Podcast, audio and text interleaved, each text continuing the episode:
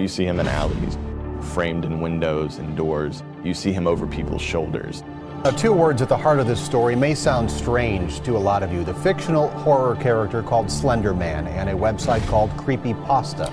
It's creepy, it's scary. If a kid got wrapped up in that, What got people talking about the Victor Surge photos was this kernel, this sort of seed that uh, what's going on here. Websites like Creepypasta play to an element of society that's drawn to the paranormal. It's just taking all those kind of tropes that terrify people. Parents may recall sleepovers when tales about the boogeyman, Bloody Mary, and Bigfoot You have a wide range of people taking part in this. He is the thing that we fear that we don't actually encounter. It doesn't. Have you heard the story of and written on the wall And everyone blood. has the different stories of, oh, this happened to my brother. This They happened start telling you stories of the old. There was this girl. It was back when we were little kids. to find out the truth regarding one of the most enduring tales in American A lore. story behind the story. Because it's just a story. Hello and welcome to the Just a Story podcast. I'm Jake, And I'm Sam. and we're here to tell you a story. Each week we take a look at the stories we tell over and over again and what our myths and misdeeds, fears and fables say about us as humans. Today we're celebrating our 25th episode. Which is incredible considering that this started with Jacob going, We should do a podcast. And me going, Yeah, okay, let's record this. And we've grown and grown and grown and grown and grown. yeah, we started out with our um, Apple mic headsets. That's why it sounds so terrible. Yeah, and we have accidentally purchased a new mic and then a new computer and then some new software and then we started buying books and doing research and it turned into This. this. What's tickling your earbuds right now? Are we tickling people's earbuds? Sure. Is that illegal? Only in Utah. Oh, sorry, Utah. Stop tickling yourself. 25? That's like our silver anniversary. What'd you get me? Um, wine. Okay. I knew you'd like it. Fabulous. Okay. We have our cool new intro. So that's really actually a super duper cool intro because all the sound clips are taken from our stories that begin our episodes. Uh huh. And I would like to have some listeners record some intros for our show. Do you think that's possible? Yeah, I mean, we've had a few people do it so far. Yeah, our podcast brethren, History goes by. Erik Rivenes Yes. from Most Notorious. from the podcast Final Issue, if you're into Oh, comic books. Yeah, Joe Mulvey and Dwayne Feenstra. And so if you want to hear Sam bitch about comics, you can check that out. It's super fun. I bitch a lot. So if you're interested in recording an opening story, get in contact with us. We can either give you a topic or if there's an urban legend that you're interested in, you know, let us know. Maybe we can fit that in. Maybe we'll put that on the docket. You know, we've got a, a big list, but it's ever growing. And what's so funny is a lot of times we go to record our new episodes, we'll look at the list and then we'll just come up with something completely new. Yeah, if you want to record a story, you can contact us uh, on Twitter at Just a Story, Pod. or you can email us at Just a Story Pod at gmail.com. Also, with our 25th episode, it's time to announce our winner of the Go Read It Prize. That's right. And so we love all of our listeners and would show some appreciation. So we're going to let you pick out your favorite book from our Pause Go Read It store. That's right. We're giving books out as prizes, just like your English teacher. Love us just like your English teacher. We're basically your English teacher when she gets home and needs to recover from dealing with your ass all day because we are drinking wine and telling stories. And so, So, who is the winner of our Pause Go Read It prize? well, before we announce it, I do want to list a few more reviewers that we love so dearly, such as uh, Lily Bell 2 and Lonezilla. And Lonezilla. Thank you, Lonezilla. and LL Tomp and Jack's Gym And 01. Jack's Gym 01. We love you. and our new friends at the Ninth Story Studios, where we'll be doing an interview soon. So look out for that in a few weeks. And so now's the time, Sam. That would be not fair. Have you picked a winner out of the magical hat? The magical mystery hat? Of course. Yes. All right. Please tell us the winner. RK May 6 is the winner of our Pause Go Read It prize. And because this individual is the winner, I'm going to read their review because it says nice things about us. This podcast is amazing. Husband and wife team with great dynamics. Really? Apparently. I was not scripted. and they just seamlessly flow with their sarcasm. Yeah, we have that. Yeah, no, no, we don't have that. And funny tidbits. Do you have funny tidbits? You tell me. I can't get enough and look forward to each episode with anticipation. And yes, I want to drink wine with them also. We want to drink wine with you too. We drink going with everybody All of our friends. because we're alcoholics. No, we're not. Right. We're supposed to be anonymous. Okay. So just send us out an email, Or catch us on Twitter if that's more Twitter. convenient. Mm-hmm. whatever's better, and we'll get you your special prize. Yay! So now back to the story at hand. So, I wanted to talk to you about something. Oh God, I have an idea. is it to do a podcast? Well, we've done that now twice. By the way, if you haven't done so yet, there's this great podcast called Audio Dime Museum. And if you haven't listened to it yet, you should totally pause, go listen. The people doing it are geniuses. Oh my goodness. Okay, so my idea. I think I have an idea for a creepypasta that would go viral. and what is that?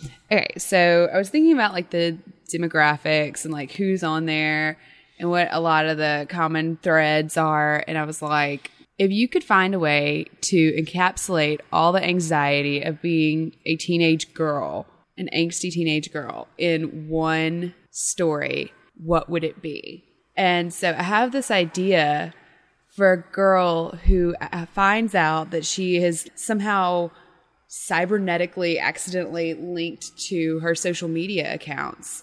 And for the last week, every thought she's had, every mental image, every single insecurity, and like second glance at a cute boy in the hallway and wishing her teacher would fall off the roof or whatever, all of it has been going out on her social media feeds with her name and picture and everything posted on it. That's actually a pretty good idea. I know, right? But what's a creepy pasta? I have no idea.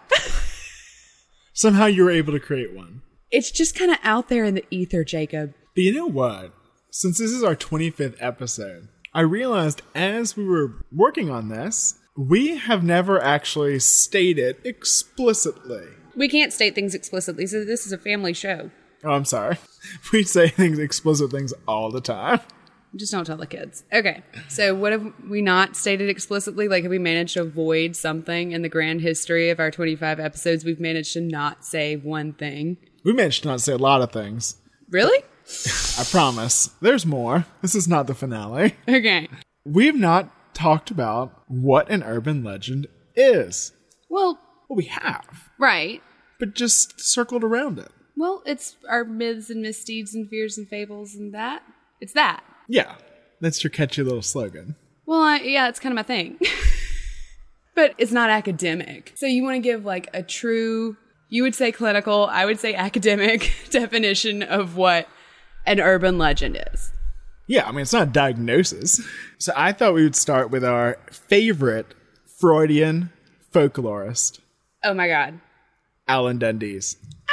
Such a fan. Okay, so what does Alan have to say? So he was asked, What is folklore? Okay. And this was in 1965. And he said that he was not very happy with this term folk. It says it sounds like like peasants or rural people. Obviously, the summer of love hadn't happened yet. and so, yeah, people from the past. And he argued that contemporary urban people also have a folklore, and that this group of people can be any group whatsoever who share at least one common factor. Could be a common occupation, language, religion, but what is important is that a group has some traditions that it calls its own. And he suggested that folklore is not something that's dying out. It's something that's constantly being created and recreated to suit new situations. And what's interesting is that people don't realize they're part of folk groups. It's something I would hear over and over again in my class. Be group of people who have a shared common characteristic, and they're like, like Norwegians. And I'm like, "Yeah, no. Like, gym rats. There's a gym folklore, or scooter drivers, or, you know, like every little niche community has its own folklore. And that's one of my favorite things about these legends and the way they're spread is a lot of times people will just take a legend and kind of unwittingly tailor it to their audience. Uh, not even really meaning to, just including the things that they think are cool. And that's how they get these blurred little blip. The scooter drivers are going to say that they picked up the hitchhiker that way, not in the back of their car. Did you pick up a hitchhiker? On my moped? Yeah. Stop pretending you have a Batgirl moped. Stop ruining my dreams. so, we've heard from Dundes, and he's kind of a throwback to the folk generation, to the people who were coming at this from the Grimm gathering of folk tales and preserving of the national identity and all of that. Like, he comes from that tradition. But if we move forward just a skosh in time to 1999, we can talk to our buddy Jan. Jan van Brunvand is one of my favorites because he is who got me into folklore. When I was like in middle school, I read like five of his books. Yeah, him and uh, Scary Stories to Tell in the Dark. Yeah, I think I graduated from Scary Stories and moved to his books that I got at the local used bookstore. Oh, the local used bookstore with the giant cat. Yeah. Yeah, I love that bookstore. Okay. Shout um, out Alexander Books in Lafayette. Hi, hope your giant cat's okay. So, in 1999, Jan was doing a moderated chat session On a chat room? in a chat room. Was this like an AOL thing? It was a CNN thing. Close. He was asked how he would define an urban legend. He says that an urban legend is anything that's too good to be true. What I mean is that these stories are told with the same conviction as if they were true, a tribute to a friend or a friend of a friend that are too coincidental or bizarre to be literally true. The same basic stories are told in lots of different places, always localized with different variants. That's the crux of what I call urban legends. So something with an air of truth, although it might have kind of a bizarre twist to it. You know, it's close enough. It's like that. Oh no way! You, know, can like, suspend belief for a second. Go, Maybe. maybe it's not just a story, Exactly. right? I thought also since we were talking about folklore and urban legends, one of the biggest things to me as I'm studying this is that it has to be community generated. It can't come from an author. It's usually changed between people that are telling it, between people that are even are writing it down.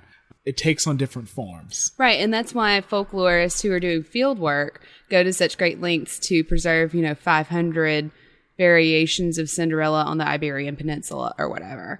Um, because they need to compare them and see where there are regional trends and where there are changes. And that's how you learn about kind of reverse engineer morality borders. Anyway, that's a whole other ball of wax. But since we're talking about these authorless legends, I kind of thought we needed an authorless definition of urban legend. So I went to Urban Dictionary It's perfect. and I pulled this one up and I thought it was just amazing because it was like, you know, on the cream of wheat box where there's a guy and he's holding the cream of wheat box, and on that box there's a guy holding the cream of wheat box, like a Russian nesting doll of The Hall of Mirrors. yeah, very much definition of urban legend. This one says it's common folklore that is actually quite scary when you think about it. I actually know of one that you could look into and make up your own mind about. Clever. I just thought that was so great because it was like, it could be true, it could not be true. Here's an example. What do you think? Yeah, which is the crux of it. Urban legends have been changing for pretty much the past century, as we've talked about. And kind of because that term urban legend really is a 20th, 21st century idea, before that, more of a folklore aspect of things. It's kind of what I would say is the that separation. Urban legends have continued to change and grow, especially with the internet. What's the internet? Hmm. Who do you think we've been talking to for the last half a year? The ghost. The ghost in the machine? Yeah. Oh, Sam. Did you get a chain mail about that? Yeah, I assumed you did too. Why else have we been doing this? I got your forward. The Nigerian prince thing? If you scroll down? Oh, shit. Don't worry, I only sent him $6,000. I don't even have $6,000. I know, I sold a kidney. So, another interesting moment in this interview with Jan. A user was allowed by the moderator to ask a question in, the, chat, room in 1999 as they were listening to No Doubt and things. They asked, Do you see the internet as a major vector of urban legends? Do you think people overall are more or less skeptical than they traditionally have been about urban legends? And do you think the internet has affected it either way? And he says, That's a complicated question. The internet has increased the speed at which some of these stories are circulated. Just like that, they're all over. They're transmitted very quickly. There are also people discussing urban legends and archiving them on internet sites. So that is an area of skepticism. Recognizing them as folklore. Judging from an email I get, there are still plenty of people sophisticated enough to use a computer who fall for these things. I would just say that as a student of folklore, I still find the oral tradition, the face to face transmission of stories, more interesting than just having someone forward me an email. There's no facial expression, no gestures, no audience reaction, no rich content. Although I guess you can say the internet might develop its own context. There are emoticons. Boy, were you right. Yeah. Talk about seeing into the future. Mhm. You know, my friend told me that he was at one of Jan's lectures hmm and he was able to predict the future. Well, apparently your friend is legit. Maybe the internet will develop its own context, Jacob. What do you think? Maybe it'll become sentient. Yeah, if Siri's as sentient as we're getting, I'm totally feeling safe. So Jan couldn't be more right in his prediction. Yeah. Even Over- citing the importance of emoticons. Well, how that transforms. He was like, there's already forms of expression. 17 years ago, we were already in our very stone age technology of the internet, which we grew up with. this, is, this is like around when I got a computer. Yeah, me too. Yeah, in middle schoolish. Yeah, and you had the really cool away message on AOL Messenger. Like that was a competition basically to see who could put the craziest colors and find the most obscure, like esoteric quote to put up there. God, I cannot remember what my screen name was. Oh, mine was uh, Drama Queen. Is it still? so the internet did pick up on the tradition that was before the internet of chain mail letters, Mm-hmm. where kind of like we joked about, get a chain mail. It says some kind of story. It says pass this along to five people, and you'll get good luck. I remember once before the internet, when I was about seven or so, my mother got a snail mail chain letter. And I insisted that we do it because I was that kid. And I remember like having to go to Kinko's and make photocopies and then go to the little post office in our no stoplight town and get stamps and going home and going through her address book and pulling addresses and mailing them off. So I definitely remember that moment. Well, I'm sure you also remember years later getting similar emails Mm-hmm. where you had to forward it to 10 friends. Right. And I didn't know 10 friends with email addresses. And these kind of took on a life of their own, kind of as the internet does, developed a terminology, and these were called copy pasta, Why? like copy paste. Oh. Short little blurbs that you could copy and paste onto a message form, onto a Usenet. So like this is this is meme before meme. and the term was coined in 2006 by 4chan Mhm. members. And it quickly gained steam as a kind of way to write fiction. So including like fan fiction, you know, developing your Firefly stories, all of Sam's Law and Order fan fiction. Oh my god. You're right. Yes, my love letter collection to Jerry Orbach is sealed in a vault somewhere, along with the scenes where he conquers all of the evil in the universe and saves the whole world as Lumiere. But what became one of the most popular forms of copy pasta was something that became called creepypasta. Well, that's cute. It's an easy leap. Yes, there was a great New York Times cartoon where there was a guy looking at a bowl of pasta with a snake coming out of it. And it said It's creepy, creepy pasta. pasta. Yeah. Okay, that's literal It's highbrow. and clever. Okay, I got it. If I if I think that's funny, I'm smart, right? Why is the pig at the complaint desk? He wishes he were taller. It's funny. It's funny because he wishes he was taller. There's nothing he can do about it. It's funny. Seinfeld reference. Woo! So, an important part of creepypasta is that it was a story told by someone else. They're usually told in the first person. Mm-hmm. And like an urban legend, you can never really verify if it was true or not. Yeah, it's hard to vet the internet. But it did have a air of authenticity. Mm-hmm. Like this could be real. Right, because we do get weird things in our inboxes and we don't know where they came from and maybe they're true. Like my Nigerian prince friend, a lot of people think he's not real. Sure. And so Shira Chess is a professor at um, University of Georgia, and she studied this a lot. And we'll talk about her a few times. Okay. And she says that this crowdsourced fiction really does bear similarities to folklore that was once passed down orally. I think we should kind of go and like give some rules on what defines a creepypasta. All right, so according to our friends at Bustle, we don't have any friends at Bustle. We'd like to. Let's get a drink. Creepypastas must have originated online. I think that's super important. I do too.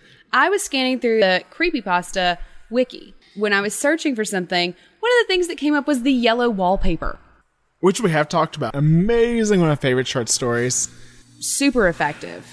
Incredible imagery. Oh my god. But that's a hundred year old story, almost. Yeah, and it's still scary as oh my goodness. Not a creepypasta. It is not a creepypasta. Definitively. You know another thing I kept seeing? On like top 10 list. What's that? Robert the doll. That's a real thing. Whether or not it's haunted, that's that's maybe not, but it is a real person who had a real doll that has been historically documented. Yeah, that is more of an oral history. Could be considered an urban legend. Right, but there's Eugene. Eugene had that doll. So it also has to be believable. Yeah. That, that fits with all of these kind of urban legends. It has to you have to be able to kind of believe it. And it also has to be shareable. Right, so small content units. Yeah, it can go viral easily. So comparing creepypastas to urban legends, an urban legend really requires an audience to not know the origin of it. Okay. You hear it from a friend of a friend, it happened to a friend of a cousin of a stepdaughter. Right, redhead stepdaughter? Yeah. Okay, yeah, I know that guy. And it's unverifiable. And these fourth hand accounts perpetuate the myth. You've become a link in that chain. Exactly, because you- you, will go tell a story. Right, and then you'll be the friend whose cousin's brother's stepdaughter told him the story. An interesting thing about these creepy pastas is that you can very easily verify the origin of these legends. You can find the exact date and post of where it is. And Know Your Meme is a great source for that. I'm on Know Your Meme. You are, you little feminist. Yeah, I, I feministed about Batgirl. And she's cited. Look her up. but one thing that really has creepypasta fitting in with urban legends is that urban legends very frequently use these supernatural and paranormal and horror motifs. Well, yeah, that's why they're good stories. That's why we like them. They're also slightly absurd, which I think is something else that Creepypasta channels really well. And I wanted to say a little bit more about like it being frightening. Yeah. So the reason that we are able to, in my opinion, suspend disbelief when we look at these stories, even though we can see where they came from, is because a lot of times in constructing the stories, they've provided their own documentation. How's that? Well, they might include a photo or they might have a video. And there's something about that little token of real life that they inject in there that makes them that much more frightening and really makes you want to tell the next person about them. Yeah, and it also makes them very accessible. Right, because sometimes they say everything in one picture. Yeah, and, or you know another example are the two sentence horror stories. I love the two sentence horror stories. Where you transmit a story in a really short little chunk of information and you could read it in 30 seconds. It's like the Ernest Hemingway story. What's Um, that? Well, he was at the round table with the other intellectuals of the day, and he With a with a whiskey in hand. was there ever a Hemingway without a whiskey in hand? What do you say? Write drunk, edit sober? That is what he said, or what's credited to him, and I don't really care if anyone else said it.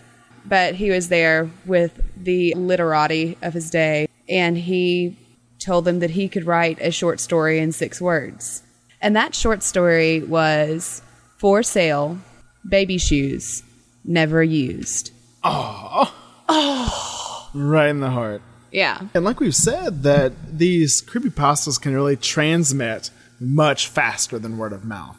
Oh, absolutely. There's a big difference between the two. And in the past, you know, they may have remained localized. It would be the story that's just in Texas. Well, all the stories are in Texas, Jacob. Oh, yeah, I forgot. But now it can just spread over the entire globe in a matter of seconds. Right. So, another great thing about this community that they're drawing from, the internet community, is that there are really no boundaries between different types of culture, different types of people. It's a melting pot that is aided by anonymity. And so you can have some very lowbrow, cheesy fanfic, Photoshop, comic stuff with H.P. Lovecraft characters. Creepypasta is, in a way, credited with bringing H.P. Lovecraft back into the forefront of horror culture because he was really a not very well known mid 20th century. Oh, he was so writer. culty. Oh, yeah. Oh, culty, culty, culty. You know, I'd read him, but I was into that stuff. Yeah. And I was kind of surprised to find out later on that he'd become this cultish figure on internet horror fan sites. Right. The visuals are just so great. I think that's one thing that people are really able to connect to quickly. And that was always sort of in the background of his stories. More, you know, he wasn't producing artwork to be seen and digested quickly and passed on. He was writing these very complex mythologies. Yeah, I love his style of writing because it sets you up in a really normal environment and then slowly introduces these really odd factors that come in. I would argue that the best creepy pastas do the same thing. No, I agree 100%. You can see the influence. Um, even if they may not have read Lovecraft, they've read creepy pastas that are written by people that have read him. So it's the dissemination of that style and genre. Right, just like you may have never listened to someone like Robert Johnson, but you've listened to the Beatles and Cream and Eric Clapton, and they were all inspired by Robert Johnson, and you may have been inspired by them, and thus. You are hanging out in your garage playing songs that sound like Robert Johnson completely by accident. Book your flight to Clarksdale. Say hi to the devil for me. We've even seen in the past this mix of technology and pop culture with urban legends as well. And you can I can even think of like subliminal messages on records. Mm-hmm. Oh, play it backwards. Paul is dead. Paul is dead. Well, yeah, he was barefoot. He's the walrus. Cuckoo Kachoob. Both of my kids have known that the walrus says Cuckoo Kachoob, like as soon as they learn that the cow says moo and Batman says na na na na na na. Yeah, these are the important animal sounds. That's not a joke, by the way. That's actually true. That's true. That's not just a story. And another thing about them is they really take the mundane and transform it to the status of legend. They can interject the supernatural or the otherworldly into an everyday setting that makes it much more relatable and makes it more believable as well. And that's a feature of urban legends. Definitely. There are really blurred lines between these two. I think it's not a leap to say that creepypastas are a version of modern day internet urban legends. Right, because any two people, any community of people who have something in common is a folk group. Right, and some people that use the internet, use these sites, go to creepypasta, are interested in horror, create a folk group. So, so we have talked a lot about urban legends and what creepypasta is. Yes. Let's go down the rabbit hole. Ooh. See, one of the fun things about creepy pastas is the rabbit hole effect. And we are definitely prone to go down some rabbit holes. I just went down the deepest, darkest rabbit hole I've ever been down in my life. I'm fairly certain it was not even created by a rabbit at this point. I just finished research for an episode of Audio Dime Museum that about killed me. But these stories come out in fragments. You might see someone post a photo on Facebook or on Twitter. You might see a little snippet of story and it draws you in. Mm-hmm. And you start digging a little deeper and you get those pieces together. And then you start to get rewarded for having those pieces together and developing this richer story. Right, because so many people are contributing to it and it's going out in such a variety of forms of media. You know, like it might be posted to one social media outlet that you frequent, or you might see it as a backdrop on your friend's phone, or you might overhear someone on the news mentioning one of the characters, or you, you know, like however you come to it. You're only going to get a little bit at first, and you have to go look for the rest, which is one of the most intriguing things about the community. So come with us, if you will, to the world of creepy pasta Get your strainers. So, creepy pasta can really be about anything. It usually is about anything. But we've been looking at all of the anythings.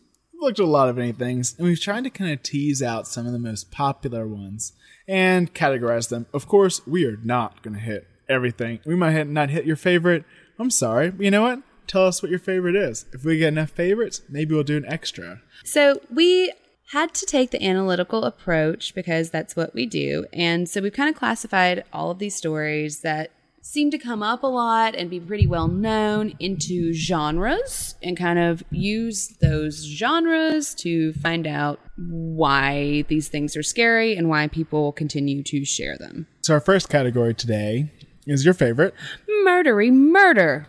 So, murders and serial killers. That seems to be a thing.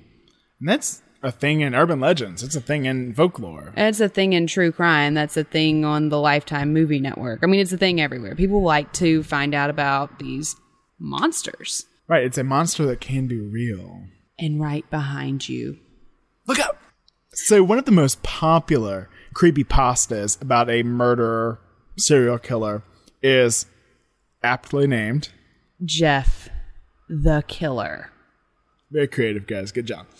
With Jeff the Killer, it's a really tragic story.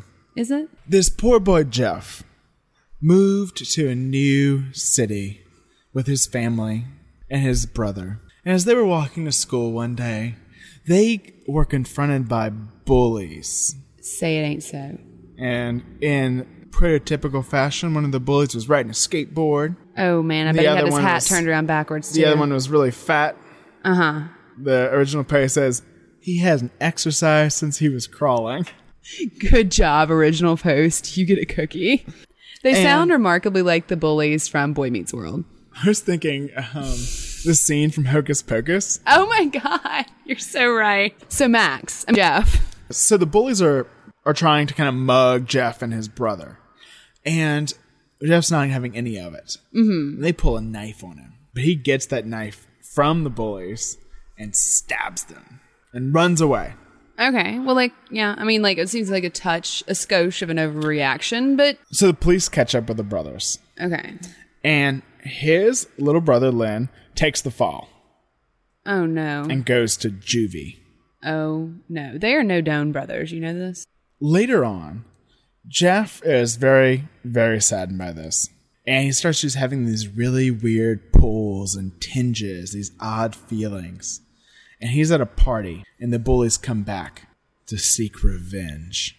So Whenever, he didn't murder him, he just stabbed him? Yes. Okay. Apparently. I okay. didn't write it. Uh, all right, I'm just making sure. The story varies here, as all good legends do. It changes. Mm-hmm. Let's go with the original. In the original, the boys pour vodka on him, and as he's fighting them off, they're making fun of his brother, and this is when his psyche breaks. Well, he kills the bullies, but not before they are able to set him on fire. Oh no. And so he wakes up in hospital bed. His skin is burned and charred and white. He has no eyelids, and his mind is gone. He later appears in people's bedrooms at night as they're sleeping, and you'll wake up with an odd feeling, and he'll be standing over you with his smile. It's permanently affixed, his pale skin, his eyes with no eyelids, unable to blink, and he'll tell you, Go to sleep as he holds a knife over you. It's good night, folks. He sounds charming.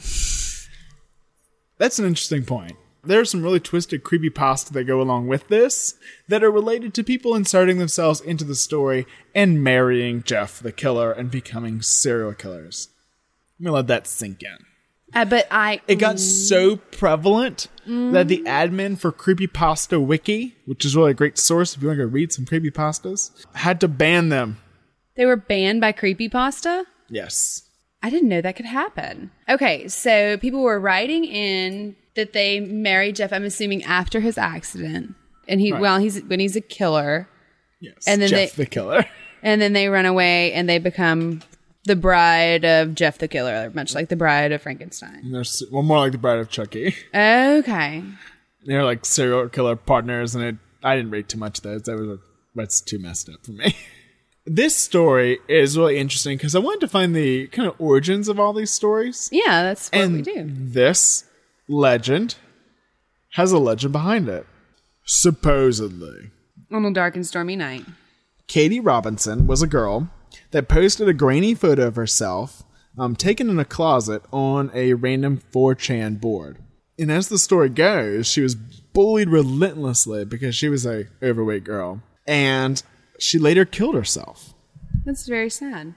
The internet being what it is, Came together to support her and donated lots of money to charity to help her family and make sure that people were never bullied again. Yeah, right. So besides leaving terrible comments, one I saw was, "Oh, that must have been a big rope." They took the picture and photoshopped it to look like kind of a rudimentary Jeff the Killer. And so supposedly, this is where the photo comes from. That it was further edited and became the Jeff the Killer meme creepy slash creepy pasta. Why would anyone make this up? Because it's the internet. And I just 4chan can't decide if we're supposed to feel sorry for her. I think we are. But then we still continue to look at Jeff the Killer. Are we supposed to feel guilty about looking at the meme now? It's an interesting question. I mean, you know that's where I'm going to go with it. I'm going to say, but what does it mean? Like, is it to punish us for looking at this? Is it to. What do you think? I think that's a good thought. You know, I hadn't thought of that. I Yeah. think that's a really good idea with someone like, were they trying to just be ugly? Has this entire thing been made up to say, look at how you're acting on the internet? I don't know. Do you have any more authoritative data? Like, do you have like the original post or anything? Were you able to track that down? Yeah, so the original post um, that's labeled as Jeff the Killer was a actual video that was posted online. Is it like an with the- animation? um, it's a and kind of a photo with the text. Okay, so another really common form of urban legend that I think we see repeated, maybe in a more articulate and elegant form on Creepypasta, is the government conspiracy. The leaked secrets. Yeah, and I think that's especially interesting because of people like Julian Assange and Edward Snowden and the press they've gotten and all of this talk of WikiLeaks and leaked secrets and blah, yeah, we're, blah. we're inundated with that idea that the government are keeping secrets from us. Are they Illuminati lizard people? Obviously, Jacob, are you not paying attention? Look at the chemtrails. I was going to say probably not. Wake up, man. But I also think of something like Guantanamo whenever they mention something like the Russian sleep experiment. So, the Russian sleep experiment is really a standalone story. And it, to me, is one of the more well developed stories I've seen. It is not written in first person, and it takes place at a testing facility in Russia, which, you know, it's going to have a happy ending if it starts that way, right?